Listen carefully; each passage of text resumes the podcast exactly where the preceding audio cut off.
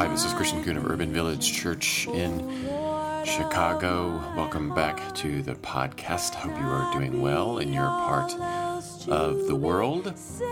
We are continuing our sermon series on our human emotions and the Psalms called Inside Out. And in a moment, I'm going to do do my best to describe actually a clip from a movie that this whole sermon series is based on. But before I get to that, let me first read from the text for today. This is Psalm 119, and I'm going to read through verses from verse 153 through verse 160. Hear these words Look on my misery and rescue me, for I do not forget your law. Plead my cause and redeem me. Give me life according to your promise. Salvation is far from the wicked, for they do not seek your statutes. Great is your mercy, O Lord. Give me life according to your justice. Many are my persecutors and my adversaries, yet I do not swerve from your decrees. I look at the faithless with disgust, because they do not keep your commands. Consider how I love your precepts. Preserve my life according to your steadfast love. The sum of your word is truth, and every one of your righteous ordinances endures forever. May God's blessing be on the reading of this word. So on the link in the Podbean page, I'm going to put a about a minute, a little more than a minute clip of the actress Mindy Kaling. She is the voice of Disgust. Um, I don't know if you got the chance to see the movie Inside Out. It came out last summer. It's a really wonderful Pixar movie that, in a sense, gives um, shape and form to different emotions that we all experience. I was doing a little bit of research on Inside Out, and uh, the creators of the movie went to a psychologist who talked about uh, different core emotions, and they decided, the movie makers decided to pare that down to five. And one of those, we've talked about two of them already in past weeks. We talked about fear the first week, and second, we talked about, last week, we talked about anger. And today we're talking about disgust. And so Mindy Kaling is uh, describing disgust and shows clips of the way disgust is, well, disgusted by different things in the movie. Things like uh, everything ranging from eat, having to eat broccoli to being seen in public with your parents. All of these different kinds of things. So, if you haven't seen the movie, I would highly recommend it, but I'll put the clip so you can see just a little bit about what disgust is all about. You know, I thought a lot about disgust this week and th- things that I may have found uh, disgusting in lots of different ways. And it was interesting as I reflected on it. It used to be that uh, a lot of my sermon illustrations came from my family, specifically my children. And that still is the case from time to time, but it's, I think, riding the train has overtaken my children as far as where I get sermon illustrations because it seems like there's always something when you eh, get on the train here in Chicago that is story worthy few weeks ago, I got on the train and it was during kind of a rush hour. So usually it's more crowded and there's not a place to sit down. So I got on the train and I noticed that uh, there was one part of the train that was almost completely empty and so many other people were on the other part of the train car. And I thought, well, this is kind of strange. And so I walked in and started walking to the empty part of the train. And then I immediately discovered uh, why people were on the other side of the train there was a homeless man who was sprawled out on probably three or four seats and he was uh, asleep. And the odor emanating from him was really just overpowering. I mean, this is more than your typical body odor that you may smell with people on the train. This was really, really strong. And so there was my gut reaction of like, I am not going to go near this. But there's a, I also thought, no, no, I'm going to a, I can sit down, and, and B, I'm going to be here and just breathe through my mouth and be in the presence uh, of this man and try not to judge him at all. And you could see as the train car would stop and people would come on, and the looks on their faces as they got on, just these looks of disgust. Well, as we think about uh, our human emotions, and today as we think about discussed as we think about all of this through the lens of the book of Psalms. Just a reminder that Psalms is there when uh, in the book of the a book of the Bible that's close to the middle of uh, of the scriptures, and it's a collection of prayers and songs that are composed throughout Israel's history. As I noted last week, there are five sections of the Psalms, and many scholars believe these relate to the first five books of the Torah, or what we as Christians would say sometimes the Hebrew scriptures of the Old Testament. And the thing about these Psalms is they often get emotional. They don't pull any punches, which is one of the reasons why I love the Psalms so much. So today we're taking a look at part of Psalm 119. We didn't read the whole thing because it's 176 verses long. Very, very long psalm. So we just took a section of it and the psalmist mentions disgust here in this passage. Again, this is verse 158. He says this I look at the faithless with disgust because, here's the because, because they do not keep your commands. So, as with many scriptures, any pieces of scripture, uh, it's important to get context of what this is all about and what he is talking about. Sometimes some people have looked at the psalmist, the person who wrote Psalm 119, and say, well, here's somebody who's very judgmental. And you can pick this up even in a little bit of this passage that we read today. But as I read through the whole psalm, it, it reminded me, he reminded me a lot of Hermione Granger. For those of you who've either read the Harry Potter books or have seen the movie, uh, the movies, for those who don't know who Hermione Granger is, she is perhaps the smartest student in Hogwarts, this school of wizards that Harry Potter attends along with his friends. Hermione, along with Ron Weasley, make up this really triumvirate of great, great friends, and the focus of the books and movies often are on the three of them. Hermione is very brilliant, very smart, and does all she can to continue to remain smart. She loves to read, and she loves to know more, and she loves to get knowledge, and occasionally she likes to also uh, show her knowledge, maybe in ways that rub some people the wrong way. And at times you can kind of tell that she judges perhaps others who don't read as much and they don't know as much as she does. And yet she has a good heart because she loves knowledge and she likes to do what she can with this knowledge in order to do good things. So the psalmist, you can when you read through the whole psalm, this is somebody who loves God, someone who loves God's commandments and does all he can to try to learn more. In verse 11, near the beginning of this, the psalmist says, I treasure your word in my heart. Over and over again, the psalmist says how much he loves God, how much he loves the commandments of God. And then sometimes that then spills over when he sees those who do not obey the commandments. It spills over into verses like the one I just read from 158. I look at the faithless faithless, those who don't keep their commands with disgust. He's disappointed, he's angry at the injustice, in a sense, of those who don't keep their commands. And the psalmist keeps going back to God, saying, I, on the other hand, keep your commands. And I don't think it's out of a, a, sense of uh, maybe it's, uh, you know it's impossible to know what was in the psalmist's uh, mind or what's in his framework. Perhaps there's a little bit of I'm better than them because I do, keep the commands, but I think it's also just because he loves the commandments. He loves God. He loves learning from God so much that sometimes that spills over into disgust at those who don't. It's as if the psalmist is saying they don't know what they're missing here. They don't know what they're missing. And yet the psalmist also knows, and this is the very last verse in this psalm, 176, he says, I have gone astray like a lost sheep.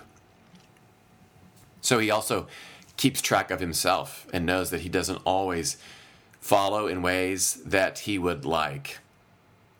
So this is what we have here. This for this psalmist disgust is felt when he sees others who don't love God, don't love the commandments as much as he did, because perhaps he's, he feels like they're missing out on something. So I think it's important to talk about what is disgust. Well, one definition says this that disgust is a feeling of revulsion or profound disapproval aroused by something unpleasant or offensive. A feeling of revulsion or profound disapproval aroused by something unpleasant or offensive. So, in the movie clip, that if you go on and take a look at, this stems from anything from uh, disgust was uh, was felt from eating broccoli or fashion taste or sleeping on a sleeping bag on a dirty floor as I noted earlier, mom and dad embarrassing you, all these things stemmed from what disgust is. The roots of this word really comes from uh, the Latin. Uh, the word, or the first part, dis, dis, means reversal, And gustus, G U S T U S, means taste. So going away from perhaps good taste, that's what disgust means. Now, in some ways, like some of the other emotions we've talked about, anger and fear, disgust can be helpful. In some ways, it can be a, a neutral emotion. It's how what we do with it. So, for example, if you see something in the refrigerator that looks bad, it smells bad, your body is telling you, and you're disgusted by it. You're, this one way your body is saying, "Don't eat this." This is only going to get worse. If you think the smell is bad, imagine what will happen if you actually eat this, right? So, disgust can be something that's helpful for us. The issue is when we conflate the thing that disgusts us onto the humanity of another person. So, when we are disgusted, not just with a thing, but with somebody else, and then we let that taint the way we see the individual and we see that person's humanity. So there was I was reading this week of this article about disgust, and in 2012, a team of academics from Europe and the U.S. published a paper that took this was interesting took a look at the role disgust plays and how someone votes or their political orientation. So, for example, the research said there were three types of disgust: interpersonal disgust. And that comes from, so for example, the feeling that you may get when you drink from the same cup as someone else. There's core disgust, and that's the kind of response that you would see maybe to vomit or dirty toilets. My apologies if I'm uh, bringing about gag reflexes for you. And there's also what they call animal reminder disgust, and that's how we react to corpses or blood or anything that evokes our animal nature. So that these three core pieces of, of disgust. So the researchers wrote that disgust serves to discourage us, as they noted earlier, from ingesting noxious or dangerous substances. So that's the good it can do. But it, what happens is that it also plays a role in people making moral and social judgments. Those who, for they say, they found those who feel more disgusted by unpleasant images, smells, or tastes tend to judge more harshly those that violate their subjective moral code. So it has evolved. Disgust has evolved not just to help us in keeping us healthy so that we don't eat contaminated food, but then it has transferred over the years into this feeling like I don't want to be contaminated by being around certain kinds of people. Now, if you want an example of how this has kind of played out, I think you have to look at Donald Trump in this political season. Now, my apologies for those of you who follow Donald Trump, who are fans of Donald Trump.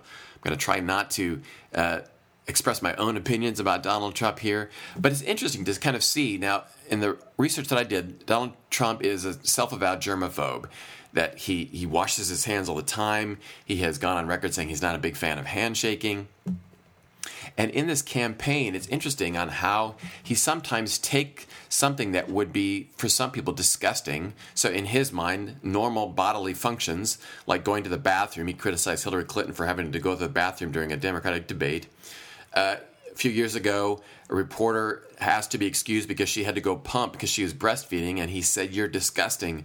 To her, he talks about Marco Rubio's sweat I don't know if you notice this in the debates. You talk about Marco Rubio sweating so much all the time, and it's. I don't know if he does this on purpose or not, but he takes this these things that disgust him, and then he conflates them on moral judgment on others.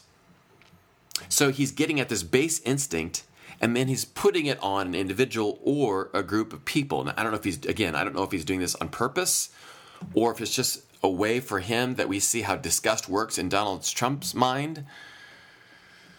But this is the thing about so many different emotions is that initial thing that can help us, and then we let it overtake us to where we are expressing judgment or we are assuming something about another individual. We're letting our emotions take over. And so that's the thing about as we reflect on emotions, so often I think we're, we're asked and we're called to reflect on it and not let it overtake how we perceive other people. So Jesus shows us a better way we read over and over in the Gospels this sense of people who are unclean. And this can range from lepers to those who are possessed by demons, to women, to children. And so uh, Jesus then does over and over again shows how you, one is to respond. One who follows God should respond to people who are considered unclean. So here's a parable. This is from Luke 18. And Jesus uses a parable to talk about uh, to others who had convinced themselves that they were righteous and who looked on everyone else with disgust. So Jesus tells the story. He says, Two people went up to the temple to pray. One was a Pharisee, one was a tax collector. The Pharisee stood and prayed about himself with these words God, I thank you. I thank you that I'm not like everyone else crooks, evildoers, adulterers, adulterers, even like this tax collector. I fast twice a week. I give a tenth of everything I receive. But the tax collector stood at a distance. He wouldn't even lift his eyes to look toward heaven. Rather, he struck his chest and said, God, show mercy to me, a sinner. Jesus says, I tell you, this person went down to his home justified rather than the Pharisee. All who lift themselves up will be brought low, and those who make themselves low will be lifted up.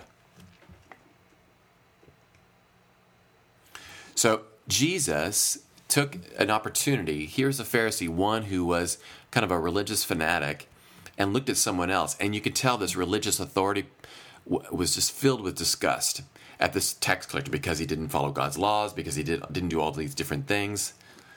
And yet Jesus flips things around, saying, actually, this tax collector is the one who's the hero in the story. He's the one who shows humility. He's the one who wants mercy in his heart. And so imagine as people are hearing this and they're thinking to themselves, how can it be that someone who's disgusting, he's the hero in this story? Jesus does this again and again and again and flips things around so that in society people would say, well, this person is disgusting because X, Y, and Z. And Jesus says, no, actually, this is the one for whom the kingdom of heaven is for. So, what do we do with that uh, in our own lives? What do we and how do we make sense of this? How do we respond in our own ways? When we think about people who might disgust us because of what they believe or because of who they are or because of uh, how they conduct themselves. So I think we need to check ourselves and we ask ourselves the question do we desire, do we desire purity so that we can avoid disgust? and easily feel community. I only want to be with people who are like me, who believe like me, who have the same kind of uh, bodily uh, healthy hygiene, perhaps. So we might see to ourselves, we see someone and we think to ourselves, well, I dress better than that person. I smell better than that person. My body, in my mind, looks better. I believe better. I have the right, better uh, political feelings than this other person. And I think we need to catch ourselves because then we may elevate ourselves to the like the Pharisee in this gospel story that Jesus tells us. Because I do all of these things better, because this person disgusts me, because I have a, a higher uh, sense of being, because I feel profound disapproval for this other one, then we elevate ourselves and we make the other one less than. We let this disgust overtake and cloud how we perceive this other person. How does that work in your own life? How do you need to check yourself when you might feel disgust or profound disapproval towards somebody else? I've been in the ministry now for almost 20 years, and uh, one of the first uh, the first church I was at was in a small western suburb here in Chicago area, a small church. Um, one of the most profound learning experiences, certainly for me, as it is with any person who's pastor of a who's pastoring a, a church for the first time. But I went to visit this one elderly couple. They didn't get out much, and I knew that especially the the the woman uh, was a man and a wife and the woman's health was not great. They had uh, really a wonderful personality, but uh, and I'm going to I'll call them um, uh, Frank and Amy. That's not their real names, but for this story, I'm going to use their names, Frank and Amy. And so I went to visit them one day, and I had not really had a chance to go and visit them at their home ever. So I went to visit them, and as soon as I, I got in, and Frank opened the door and welcomed me in, and the first thought was just the the whole home was just a mess. It was uh, part hoarder and part people uh, of them uh, unable to really keep the home clean. And so I was a little grossed out at first when I first walked into the home, and my first reaction was not necessarily disgust at Frank and Amy, but just anger and disgust with their children because their children lived in the area. And I kept thinking, why are they not doing anything to help their parents in this way? And so that was clouding my judgment. And so as I sat down to visit with them, and when I was there, Amy was really not all there. I can't remember if she was, um, if the first forms of dementia were coming upon her. But as I was visiting them in kind of the squalor of this home, and I so I was listening and, and trying to call upon any kind of pastoral semblance that I that I had in the ministry at that point in time. And then Frank turned to me and, and asked me if I would be, he said, Amy needs to be changed. And I could tell kind of by the smell that this was the case. And he was too weak to be able to do that by himself. I don't know if there were social workers or others who came in to help them, but he turned to me and asked me if I would help change her. And I think, again, especially when you're in your first church, in a ministry for the first time, you have so many experiences where you're thinking, they did not teach us this in seminary. They did not say this would be part of the deal. I think it's probably true in so many jobs, but that was my, my gut reaction. And then my gut reaction too was like, uh, hmm, I don't, A, I'm kind of a little grossed out by this, the one of those levels of disgust. And B, I felt a little embarrassed as well because clearly I was going to have to see uh, Amy naked in order for me to help Frank in this way. And so there was a part of me was like, oh, should, is this is this right? Should I be doing this? But clearly Frank was needing help, and so I decided to say, okay, I'll help you. And it was one of the most profound experiences for me in so many different ways. But as I reflect on it today, I thought that the word that keeps coming to mind for me is incarnation. Is incarnation. And this is one of the most definitive things about the Christian faith is that God becomes flesh in the body and life of Jesus. In the body and life of Jesus, who had all of the bodily functions that one has in life. That's incarnation. I think sometimes when we think about incarnation, we think about Jesus, we tend to sanitize and we don't get the fleshiness of who he was and how he lived his life. And I think sometimes perhaps that lets us, or that gives us a sense of that the body is bad, or that incarnation is bad, or certain parts of being human are bad. And as I was helping Frank to change Amy, I mean, on the one hand, I'm not going to say it was like this really heavenly sacred act, but that word incarnation kept coming through my mind. Like, this is part of what it means to be human. And I didn't let disgust cloud how I saw either of them, but instead to just be so very present in the midst of it and to see God is here in the midst of something that initially I felt like was disgusting. But hopefully, I had a sense as I was going through this of, like the psalmist letting my love for God also affect my love for this couple. And so as I'm doing this, I thought, I, I'm no better than them. Maybe one day this will be me, that I will have to be changed. And then I was able to put aside, I'm not my couple's, I'm not this couple's children.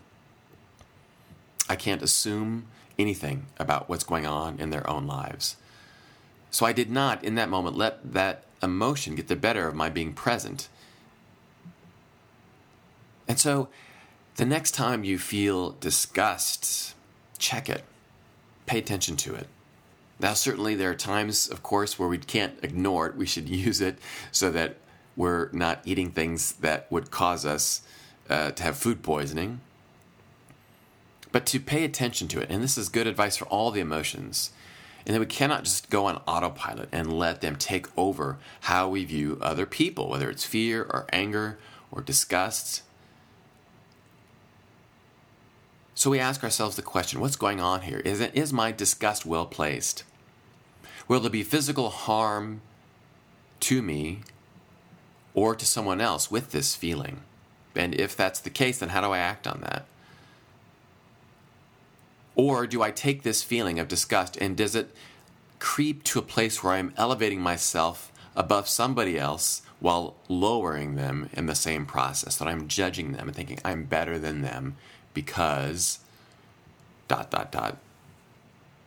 Or when we have this feeling and check it and reflect on it and ask questions about it, then do we go out of our way, like Jesus does, to show mercy above all else, to show mercy and let the love of God, which is what the psalmist here, this powerful love of God, then we take that love of God and instead of occasionally saying, well, those who don't follow the commandments, those who don't do certain things disgust us. Instead, we transform that and say, actually, they are the ones that we are with.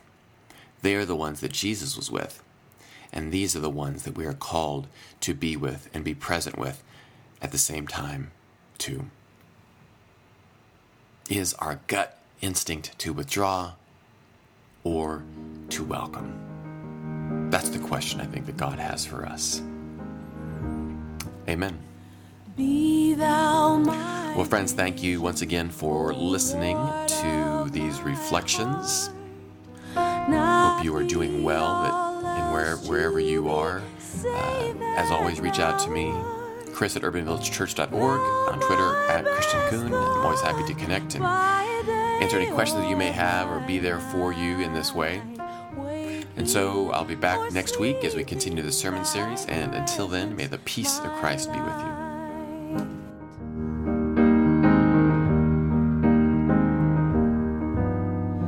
Be thou my wisdom, and thou my